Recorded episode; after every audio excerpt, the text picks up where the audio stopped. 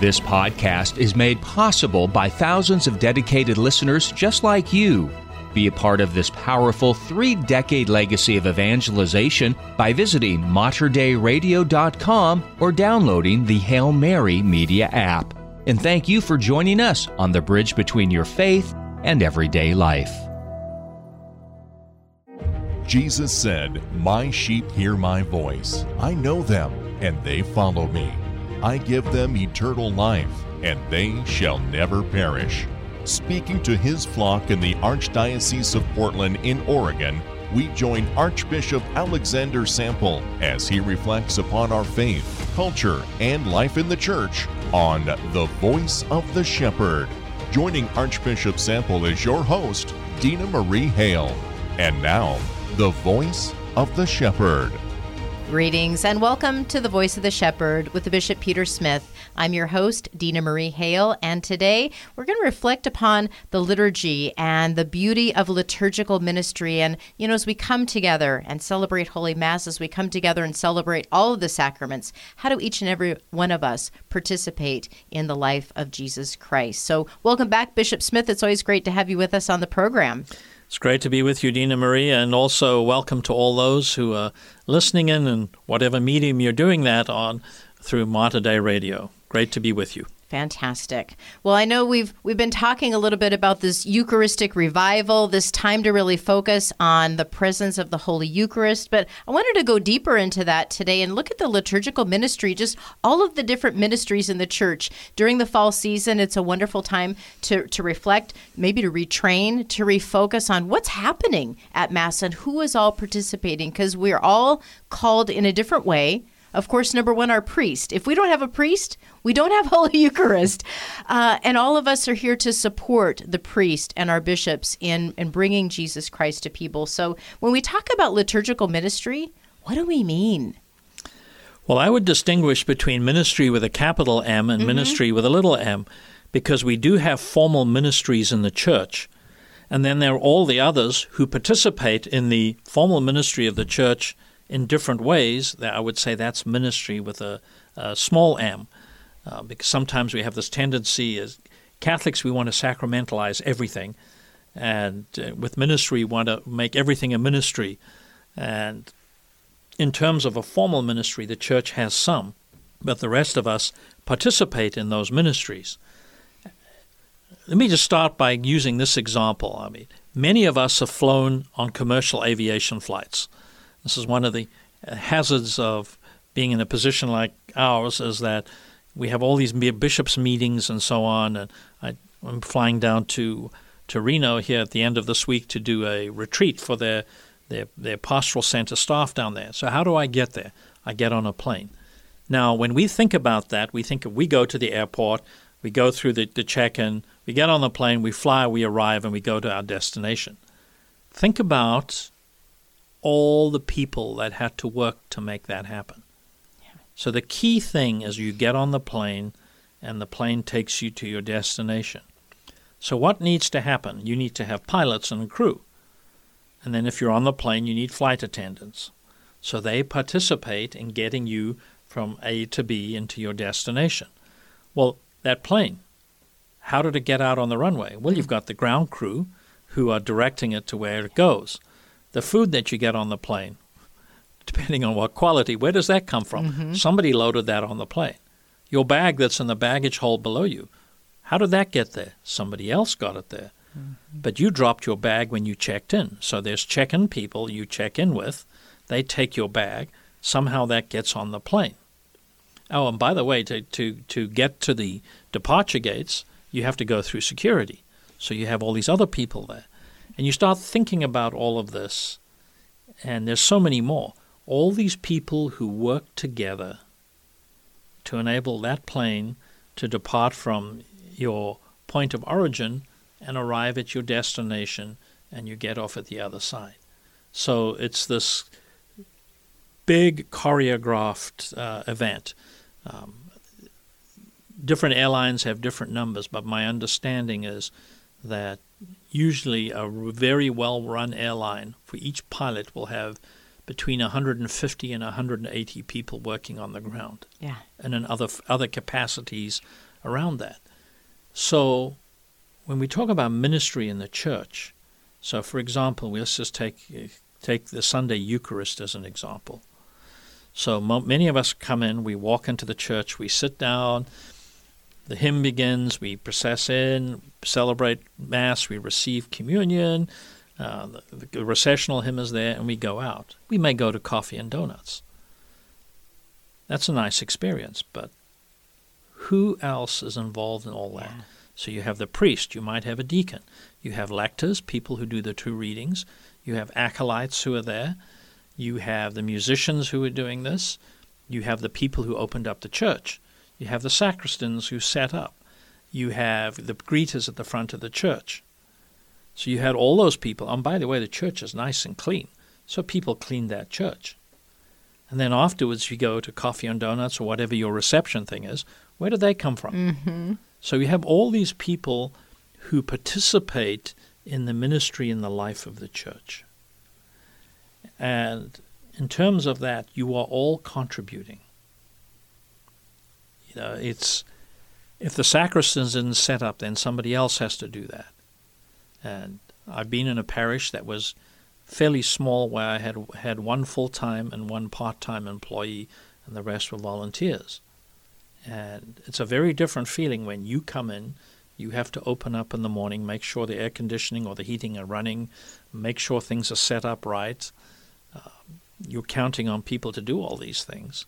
And I can tell you as a priest, sometimes we celebrate the Eucharist for people, but it's harder for us to enter that moment because of all these other things going on. You know, so it, it's having all those folks participate in their different ministries in the life of the church is it's like we each bring something and put it in the common pot. And because of that, everyone is fed. Mm-hmm. And it's much harder to run um, a parish, to run a, ch- uh, uh, uh, church services with fewer people. Right. And the good thing is, in the past, this was the purview of the priests. They did almost everything, or women religious if they were there. But now, in this, this the, the age of the laity, uh, lay people are taking their rightful place because priests don't have to do anything. I'll give you an example. Uh, in my previous parish, during Lent, I would do sta- lead Stations of the Cross for the first Friday of Lent. And then I would have different groups in the parish. I would always be present, but they would lead the Stations of the Cross. Because you don't have to have a priest to lead them. And it's good for people to get become used to that because then they too can lead those asp- those parts of the life of the church that are proper for them to lead if a priest is not present. And it also gives them something where I'm not just coming to receive, but I'm also coming to give and to make my contribution. Right. Bishop Smith with us on The Voice of the Shepherd, and it just takes me back to thinking about the domestic church. You know, each and every one of us, from the littlest family member, has a role to play. I think about my grandchildren who are emptying and loading the dishwasher. They're putting away the dishes. They're helping mom, and they're little, but they learn the little things that they can do. They can help with the laundry. They can take out from the washer and the dryer. And as they grow older, there's more responsibility and more opportunities. And in a parish family, it's the same, but we have many more family members, uh, different ages, different abilities, but yet everybody has a role to play. And I think sometimes we feel like, oh, we, we need more people to participate fully. And I think maybe that's something to think about. How do I fully participate in my parish community? Yeah, and well run parishes have a surprisingly large number of volunteers. My very first parish I served in uh, right after I was ordained was Our Lady of the Lake in Lake Oswego. And at the time, I'm not sure what the numbers are now, but we would get about 2,000 people coming to Mass every weekend. And just after I got there, there was the sense of we have all these volunteers. We, we want to do something to thank them. So we had a, a, it's a long story, but it morphed into a cheese and wine thank you event Uh, of course, we brought in caterers because we can't ask volunteers to volunteer to help with a volunteer. So we brought in caterers. We did it nice, and people were just they didn't want anything fancy. They didn't want any gift. They just a little five minute fervorino to thank them, and now we're going to have two two hours of cheese and wine. Let's sit down with our friends mm-hmm. and have a mm-hmm. good time. But I remember when they pulled that list together. So we saw an average of about two thousand people at mass on a weekend. We had over seven hundred volunteers. Mm and that was an eye opener for us in that parish to look and see, wow, we've got all these people helping in these different ways. What a wonderful blessing.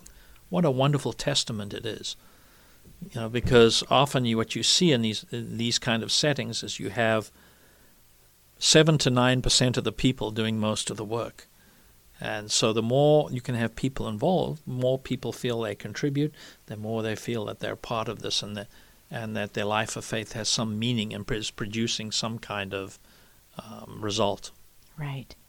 You said, um, Bishop Smith, you know, the Church of the laity and just how the laity has become involved. But again, we want to have our proper place, and we don't want the laity to take over different areas that is not proper for. So give us a sense of how the church is really, it's almost like our, our discussion of renewal as the Holy Spirit, you know, works within the church.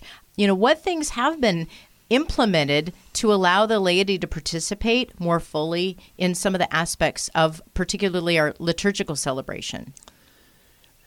It's a, it can be challenging, but the, the key thing is we don't want to clericalize the laity, mm-hmm. which has happened, and we don't want to laicize the clergy, which has happened. Right. Everyone has their rightful place in doing this. And part of the, the, the, the blessing of ritual, for example, is people know their place, know how to respond, know what's expected of them, and they participate in those ways. So think about it: a Thanksgiving dinner. When pe- whenever I hear people say things, "Oh, it's mass is the same old thing. It's dull. It's boring. We always do the same thing. Let's do something different." So I say, "All right, let's think about your Thanksgiving dinner." So this year we're going to serve salmon and not turkey, right? And this year we're going to do such and such, and people just like shocked. How can you do that? And you, you right. get people to reflect. Like a Thanksgiving dinner, in one sense, is, is somewhat ritualistic. You know, grandma does this, the, the grandkids do that, the children do this, everybody participates. Mm-hmm. And there's a, a almost like something that's evolved over time. This is how it works, and this is how we all contribute. And a good time, hopefully, is had by all. So, in a sense, the the, um, the the the liturgy of the church and the participation in the church, people have different roles to play, and we need to encourage people to step up and take those roles and responsibilities on, and within the appropriate parameters that are in place. When you think about the work of the church that's being carried on today, so much of it is being done by lay people and that's a wonderful blessing because any, anyone who's baptized as a Catholic is charged to participate in the, the mission of the church. And we are reminded in canon law lay people have a right to organize in support of the mission of the church. So you have all these different groups and entities. You think about it, some of them have become formal and recognized, and yet uh, many, many others they haven't sought recognition from the church, but the church blesses them because they're doing such wonderful work in these areas. And that's part of what the Lord is doing through us as a Catholic Church. Now, in terms of the, the, the rightful place in all of this, if that all works together, it, it's it's like flying the plane. The example mm-hmm. I used earlier. You know, we don't want the flight attendants flying the plane or right. being the first engineer. Right. Yeah. It, sometimes when when one of the, the crew comes out of the cockpit to use the facilities, one of the flight attendants will go and sit in the cockpit, and I always wonder, okay, you got one one guy who's tra- or woman who's trained to fly this plane, and somebody who's just sitting there to make sure that things are okay. You know, what happens if the one who's trained to fly the plane has an issue? You know, so it's one of those things where we we want the right people doing the the the, the appropriately trained and commissioned and so on people doing what they're good for. Another example is if you're going into surgery, You don't want the nurse who's keeping the record on the side to say, "Oh, you know, to the surgeon, let me help you. I'll do this." You know, so we want people who are appropriately trained and qualified to do that. The same thing's true in the life of the church. Uh, God calls us to different things and gives different opportunities and ways to serve. And we all serve to a lesser or greater degree in the church, but all that service is every bit as important. Mother Teresa had a wonderful little example where somebody asked her about what she's doing, and she said, What I'm doing is simply a drop in the bucket. But if I don't put my drop in the bucket, it will not be as full. So we all all bring uh, what we have, and God can take that and do wonderful things with it. Think about the boy who brought the five loaves and two fish. Now, he wasn't thinking about, I'm going to be part of a miracle today. Mm-hmm. But because he was there and he brought these, God did something with it and did something incredible. So no matter how small or large or whatever our involvement or contribution is, God can take it and do something incredible with it. Right, right. And I think about the different volunteer committees. Of course, we always have a pastoral council or a finance council, councils that look and see what's happening at our particular parish. If we have a school, how are we working together with that out with that ministry? And so everybody's everybody's gifts if you have somebody who's an attorney an accountant a lawyer that that can give those gifts to the church but who's going to count we need a counter we you know we need all of these different people who can make the parish um, shine and it can bring jesus christ to the forefront and we talked about the holy spirit before bishop smith it's like how how can we invite the holy spirit to help guide us so that we we're willing to give those gifts freely, sometimes that's can be a, a difficult thing. Or I think I don't have anything to offer. Or here's the big one I'm too busy. I'm too busy to serve at the church. That may be true on one level. Mm-hmm. We may be too busy to serve at the church. But my response to that is something like this We make time in our lives for what's really important to us. So you know, if if if football on Sunday is important to us on Sunday afternoon, we carve out that time to watch the football game. If going shopping to such and such a place is really important to us, doing it once a week, we do that. So, as human beings, we prioritize what's important to us. And it is true that we could have all our time taken up. Uh, you can say, I don't have any free time to do that. That may be true. But there's a deeper issue there. Okay, well, what's most important? Do we need all these things in our lives? And we make time for those things that are uh, deeply meaningful to us. And so, if we can do that with our faith, we need to do that with our faith. I mean, faith. It, our faith should not just be oh, this is a nice spiritual club I go to once a week. And now they're placing more demands on me. I mean, in terms of our marriages and families and so on, we adjust lives to deal with that. I mean, parents who have inf- have little kids live one life. Then, when they're teenagers and getting into sports and extracurricular activities during high school, your life changes. Mm-hmm. You're driving p- your children here, there, and everywhere. I mean, you, you I mean, you're in business as Uber or Lyft or whatever right. else the company is that moves people around uh, for several years to, until the last of those children are out. So we adjust our lives to make time for that. And the same thing should be true with regard to our faith. Just as we say our children are deeply important to us and we want to provide the best for them and give them the best opportunity, you know, we want to participate in that, so too in our life of faith. Now, we, we all can't do everything. We know that. But we also can do, we look at this and we say, these are the activities we can do. This is how we can be involved. So I need to make time to do that. Right. So I would go back to the earlier question what's really important to you? Mm-hmm. You know, if you you can uh, it doesn't take once you figure out how to do it it doesn't take much to figure out what is the essence of the important things of people's lives. because it's where we spend our time, our energy, our money, our resources, our efforts. That's you start looking at that. So where where does that go? That will start telling us what's important about our lives.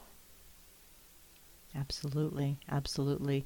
And you mentioned Bishop Smith about being at some of the different parishes as a priest, and maybe just reflect a little bit about that relationship because there are parishes that have staff, some are small, some are larger, but there are many parishes that are smaller that mostly run on volunteers and a few staff, but there has to be a, a relationship, a trust that that this whole community has in order to serve the needs of the people. Yes, and thank God for all those who volunteer. And uh, not only thank God, but thank you to all those who are listening who volunteer in your parishes. You can you make a huge difference. What you bring helps and benefits so many more people. Um, when I was at St. Rose, that was the, the, the last parish I was in. Right? We had one full time person and one part time. But those volunteers who stepped up and did all these other things, that we could not have functioned without them. And it is different from a small to a large parish. When you go to a large parish, you know, you think of some of our parishes like Our Lady of the Lake, St. Anthony's, St. Pius, um, St. Cecilia's, Our Lady of Lavang, and so on. They have big staffs, mm-hmm. and they need them uh, to do all the things that they're doing and run the parish. And in one sense, it can be easier because you're not worrying about all those little things out there Another sense, it's more challenging because you have much bigger issues to deal with. But in a lot of our sort of more rural or small town parishes, they don't have that and they can't afford that. So there you have the pastor with a somebody who is some combination of a, a director of religious education, pastoral associate, uh, bookkeeper, office manager, and so on, doing all those things, and then there are volunteers around that. But in a parish like that, we don't expect them to do what a uh, top flight parish with several thousand members and a big staff can do. And there's probably less demand as well. We we do the, the best we can with what we've got. Absolutely. And I think about as as bishops who ordain our priests, we want to have our priests healthy. We want them supported, but we want them to be able to live out their faculty, live out their particular call, uh, and it requires a parish to support that. One of the problems that some some of us as priests have is that we can't let go, mm, mm-hmm.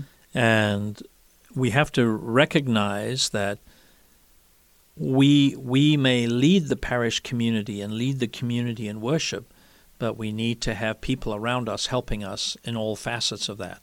And that's where the Archdiocese is going with the amazing parish methodology that we've started to embrace and with some of the other things that we're doing. So the, the Acts 29 convocation that we did, which focused on preaching the gospel to ourselves, uh, to renew our faith, to strengthen our faith.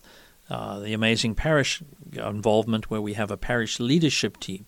So it's not just the, on the priest to do all these things, there are other people sharing that load. So, because we do want our priests to be have a, a from our perspective, a vibrant uh, spiritual life, because we can't give what we don't have. So we need to have that relationship with God in a good place, so that we can give and what we need to to the people entrusted to us. We need people around us taking care of all these other things, so that we aren't burdened by that to the degree that we have been so that we are freer to serve our people. And that's something that we're moving towards strongly here because otherwise, uh, priests can very easily become functional, mechanistic, and we essentially are a branch manager running, running something, and we'll lose that living witness fire in our lives. Yeah. I love the term amazing parishes, and we are all part of that when we bring our gifts, when we bring our humility and our openness to be formed by Jesus Christ. Again, Bishop Smith with us today on The Voice of the Shepherd. Thank you so much for helping us reflect a little bit again and a call to all of us to respond to the Holy Spirit and to get involved and really see uh, what are the needs at your parish and just say, Father, I'm willing to show up. You just give me a direction, and there are plenty of beautiful ministries that will guide us in that particular particular way. Would you help us close with your prayer and blessing? Certainly, in the name of the Father, and of the Son, and of the Holy Spirit. Amen. Glory be to the Father, and to the Son, and to the Holy Spirit, as it was in the beginning, is now, and ever shall be, world without end. Amen. And may Almighty God bless you, the Father, the Son, and the Holy Spirit. Amen. Amen. And thank you all for joining us on The Voice of the Shepherd. We look forward to sharing with you again soon. For Bishop Peter Smith, I'm Dina Marie Hale, and until our next encounter, may God bless you. You've been listening to The Voice of the Shepherd with Archbishop Alexander Sample, a production of the Archdiocese of Portland in Oregon. To subscribe to this podcast and access to all of our past shows, visit materdeiradio.com please email your comments and questions for the show to info at archdpdx.org. Learn more about the Archdiocese of Portland in Oregon online at archdpdx.org. Peace be with you. If you enjoyed this podcast, please consider sharing it with a friend. You can support this vital mission of evangelization through materdeiradio.com or the Hail Mary Media app. And thank you for helping us lead souls to Jesus through the Blessed Virgin Mary.